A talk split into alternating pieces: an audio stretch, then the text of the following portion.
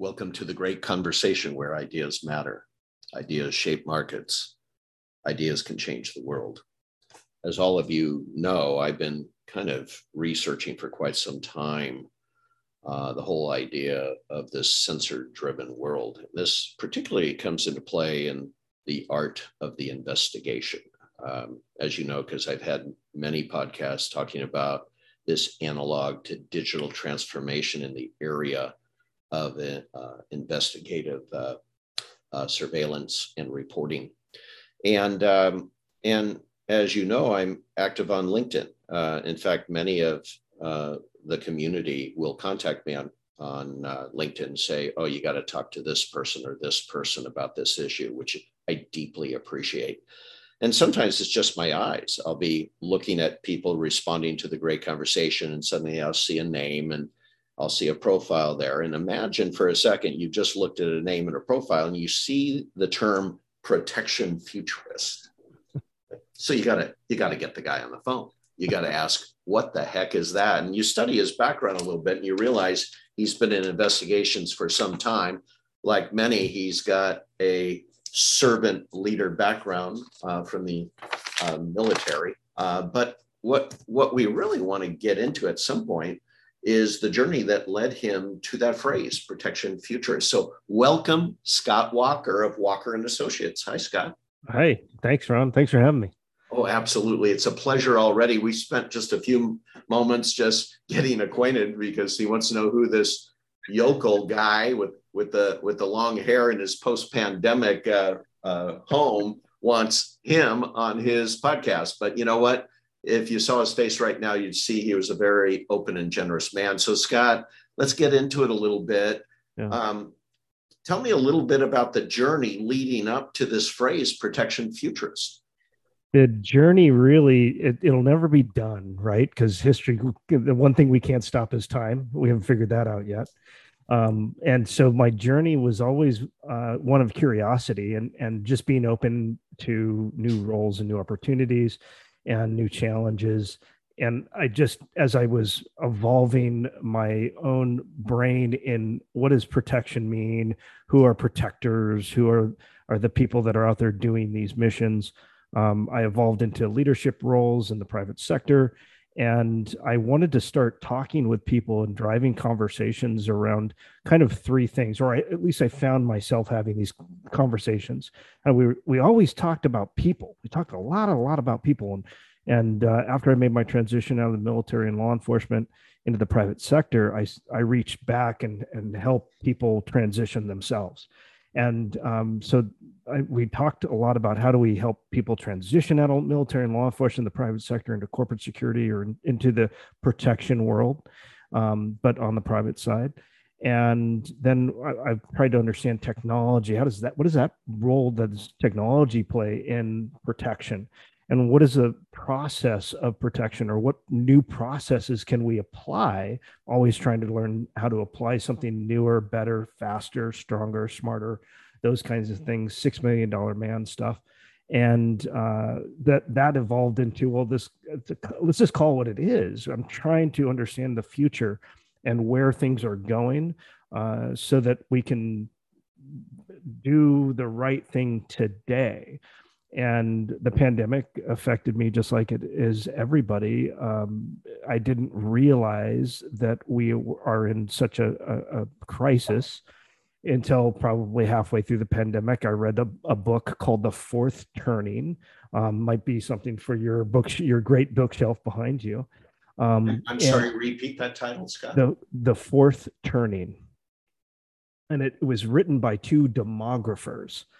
And basically, I won't ruin the ending, but it basically goes into generations, and we understand how generations are affect economy and affect government and affect all these things, technology, maybe people, processes, and technology. I don't know, and how those go through kind of an 80 to 100 year time span, and there are four turnings. And we're in, they wrote this in the 90s, by the way, we're in the fourth turning, which is a time of crisis. But don't worry, we're almost all the way through it. The turnings are about 20 years. And so they talk about generational things, and it really impacted me and to think about things in the future. Because how can I provide services to my clients, to the people that are around me? How can I prepare my own personal life for what's coming next? And, you know, my mentor and I worked on problems way before we even knew that they were going to be problems, like pandemic preparedness. We were talking about pandemic preparedness in 2015, around the time of the bird flu and things like that, that were happening in Asia Pacific. So that got me to thinking about, you know, I like talking about risk. I like talking about protection, and those kinds of things. But I also like to think about, well, what's the future risk going to be, and how can we meet that future risk? Because one thing's for sure, we have to build today, whatever it is, whatever that mechanism is that will protect us or keep us safe in the future from future risks. Okay, this is really interesting. I'm so glad you brought up the book, and I can't wait to quickly, you know, do my Amazon search on it and find out what it is. But let me try to figure it out a little bit, why it fascinated you so much. Because you added something when you started talking about it. You go, well, because I like to predict what might happen. Okay, so now think of this in business terms for a second. When a CEO is managing risk and opportunity, they're looking not ways to just defend. They're saying, out of a situation, it could be a supply chain problem, it could be a breakthrough technology that might actually turn his company upside down. Yeah. Actually, can you imagine being a taxi owner and finding out Uber's coming? That's right. And you don't have an answer to it. So good strategists like me, business strategists, look at ecosystems, right? Mm-hmm. So for example, today, I was looking at who would be the best smart home vendor for me in my home. And I started realizing that it's actually going to be a number of different manufacturers that are stitched together, an ecosystem. Yeah. And I start studying, as a strategist, I start studying the market ecosystem and how they somehow or not influence your buying behavior, Scott Walker. Yeah. So now I'm going to turn it to bad guys. Yeah. And I'm going to say, right, what are the ecosystem and events, prevailing events that are happening at a certain period of time? And what is my response to them that will create competitive advantage, creative opportunity? Oh, and by the way, maybe also protect my people and assets.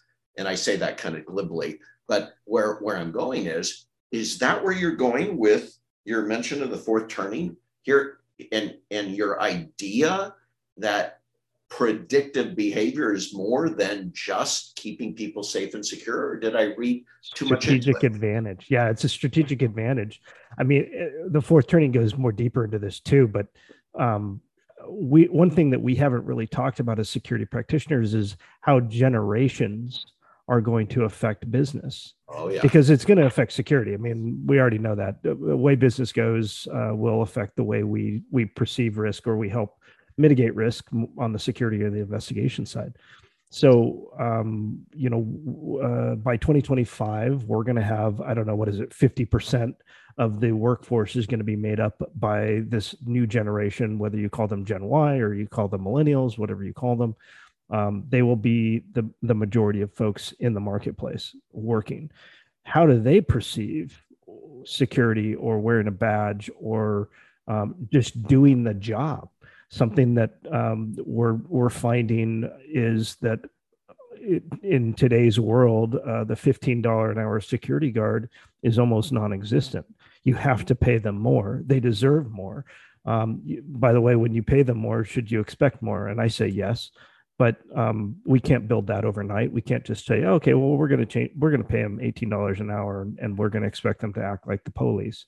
That's not going to work. We still have to build to that. Although, by the way, we should have been building this 10 years ago. This is a ridiculous conversation to have in 2021 that there's anybody is making less than $15 an hour, but here we are. And so I like trying to understand how generational aspects are going to affect the marketplace, because I think that will it will affect how security gets done, how risk is mitigated, or what new risks are on the horizon. Well, we saw it a number of years ago. I was at a GSX ASIS conference, and a subject matter expert stood up, and he was proclaiming, now this is quite a few years ago, that the most insecure device in the room was the cell phone. And what he was talking about is many other companies were starting to talk about using the cell phone in their security footprint, security technology footprint. Sure. And he was holding, and he was ranking the different cell phones. And at that time, the BlackBerry was the one that was IT secure, right? Right. As much as possible.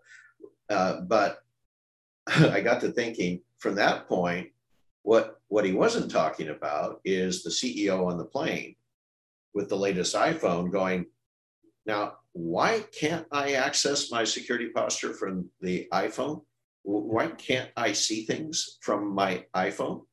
And so let's go to generational thinking for a second, that's right. Which, by the way, doesn't mean age. No. Right?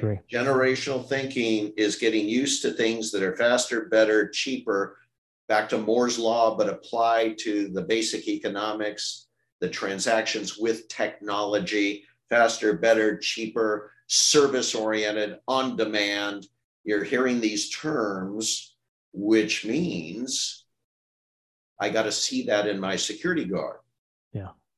Okay, sorry, security guard and security companies, they need to be technology aware. They need to be part of the sensor fabric of the company, don't they? And we should be multi-layering things anyways. Right. You know, we talk about robotics, and there are a number of robotics and drone companies out there in the security, physical security world. Uh-huh. And, you know, what I say about application, whether it be robotics or a drone, is if it's too mundane or too dangerous, it should be done through autonomy or through some level of robotics. Right. And, but, you know, there's a lot of things that haven't caught up there.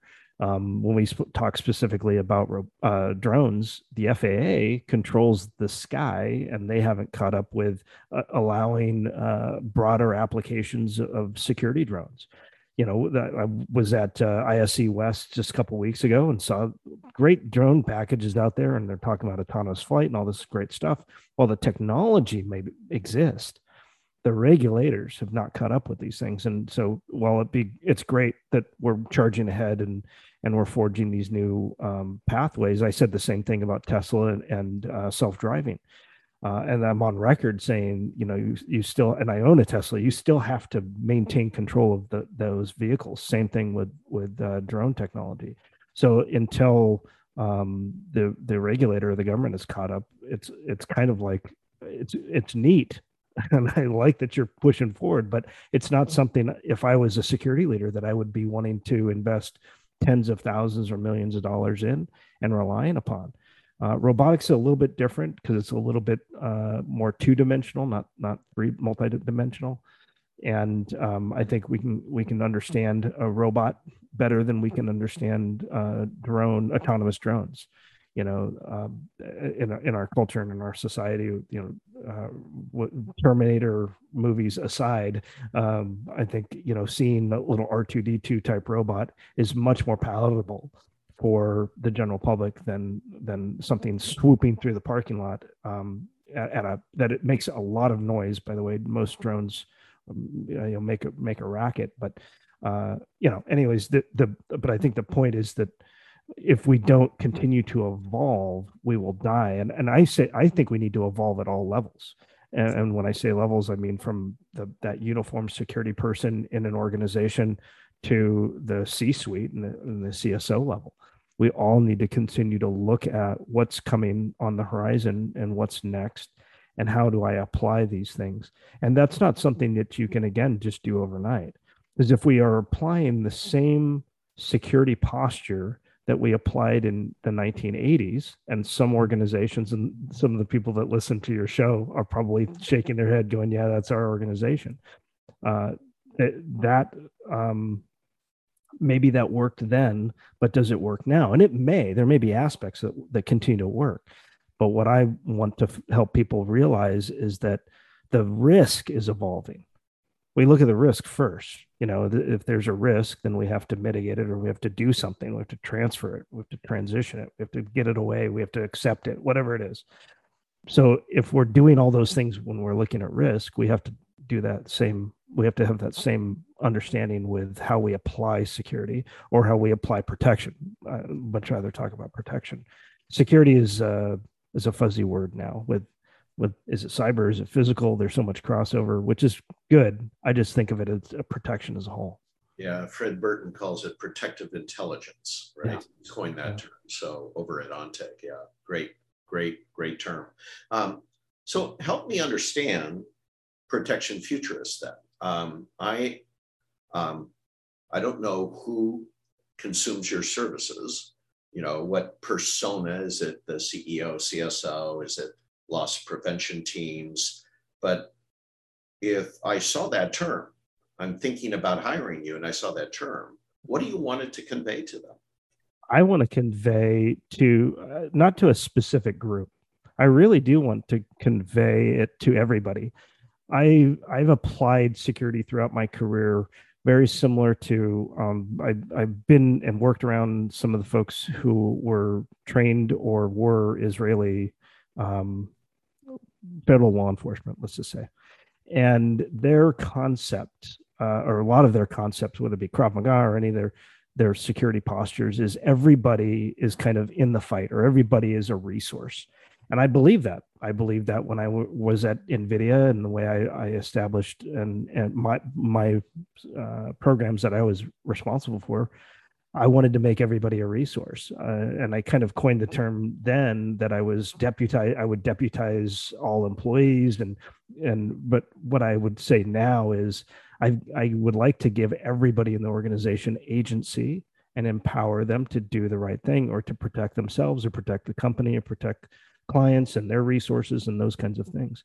And so I don't necessarily market any of my skills to one type of organization over the other. I want everybody to be, specifically towards business. I want to talk about the economy. I want to talk about business, international business specifically, because I think the world is getting smaller. And just because you have your little mom and pop bakery in Stanislaus, California, doesn't mean that you can't also sell to China or to Japan or to Russia. And by the way, each of those has different risk profiles, right? So I want to talk more broadly to folks who are doing business or involved in trade, and mostly because when we trade or when we do business with each other internationally, we're much less likely to kill each other or to want to go to war with each other. And that's what I want. We've been at war for 20 years, over 20 years now. And I've been to, too many funerals and seen too many friends, with horrific injuries and worse.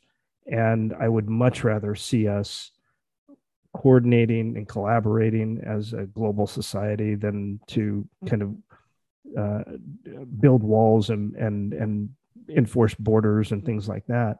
And I think when we trade, we are more likely to have a great conversation, to use your term. And those conversations will lead to collaboration, which will lead to just kind of keeping this level of innovation moving forward. And we're evolving to understand our economy better. We're evolving to understand the ecology better and our planet better. I am enjoying what we're doing with this kind of new space race. But what I do understand is that history repeats itself. And so we're kind of in this 1960s feel, right? Where we have civil unrest, and we're talking about social justice, and we're talking about a long war in another country, and we're talking about putting people on the moon again. So, you know, that seems a lot like the 1960s to me. And so when I communicate to an audience, the audience is, I'd love to talk to everybody who's in business that makes decisions for their business. If you make a decision, I want to empower you with information. And I want to, but it has to come from a conversation. It can't be one-sided. It can't be, hey, what do you think we should do here? No, it's got to be a conversation, and everybody on the team has value. And I think everybody in a company has value, and every working age person who wants to work has value, and should be out there doing these things. I don't necessarily believe that, oh, you're too old to do X, or you'll never be able to learn this, or you're too young. By the way, mentorship goes up and down. You should seek mentors that are older than you or more senior than you, and folks that are younger than you. I had amazing conversations at Facebook with people that were much, much younger and kind of, I will say, less experienced just from a worldly view, but they were worldly. And this is the thing that generation, the millennial generation, or the artist generation, as I call it, will change the world for the better. They'll be they're our saviors. The Gen Xers, I was in the repair generation. I'm here to fix things, and that's still my mentality. I want to fix things. And but this new generation that's coming in, if you don't acknowledge that they have value, even if they haven't done anything that's resume worthy, you know, oh, they volunteered at a homeless shelter, like, who cares? Well, that's real experience. They know how to talk to people. Maybe they have a different skill that maybe you don't have. And by the way, that's good. That's the conversation we should be having. And when we have these conversations about where are we today and where do we need to go for tomorrow, we're more likely to be successful in our organization or with our endeavor if we're inclusive and we break down barriers and we break down walls. Walls are not just built by physical attributes. They're also built by mental attributes. Every single one of us have hangups somehow, somewhere. Every single one of us has trauma somehow, somewhere. Let's overcome that, work together, and build for the future. I do believe this current generation will have a subtype of colony on Mars. That's really cool to think about in 2021. But how do we get there?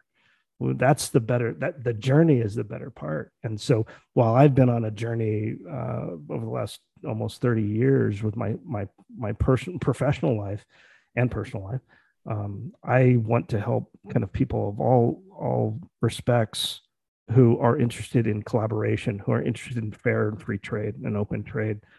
Let's understand that there are risks out there. Not that we're going to say no, because that's one thing I learned as a security practitioner is we don't say no. But we say yes, but, or, you know, I want to help you understand in as small amount of time as possible what my view is so that you can go and do whatever it is that you do better and safer and better for everybody. So you, let me see if I can summarize what I've heard today. One, it sounds like you have a personal and professional interest in mentoring, whether it's a business person or a security professional or someone from the services looking to get into the economy.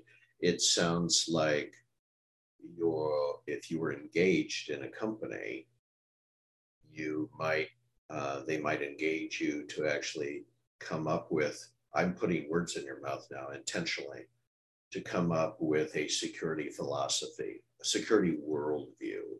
And I'm trying to tap into this protection futurist again, because it almost sounds like you would start with, this is interesting because a famous businessman once said, business educator once said, culture eats strategy for breakfast. Yeah. So instead of coming in and being the security strategist, you might be the cultural strategist for security posturing in a company.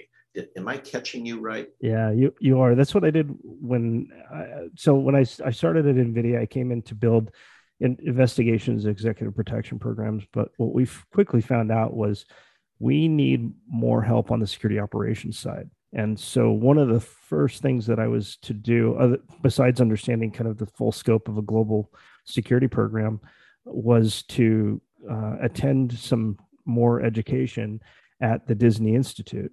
And that's Walt Disney has an institute where they teach you what they call the Disney way.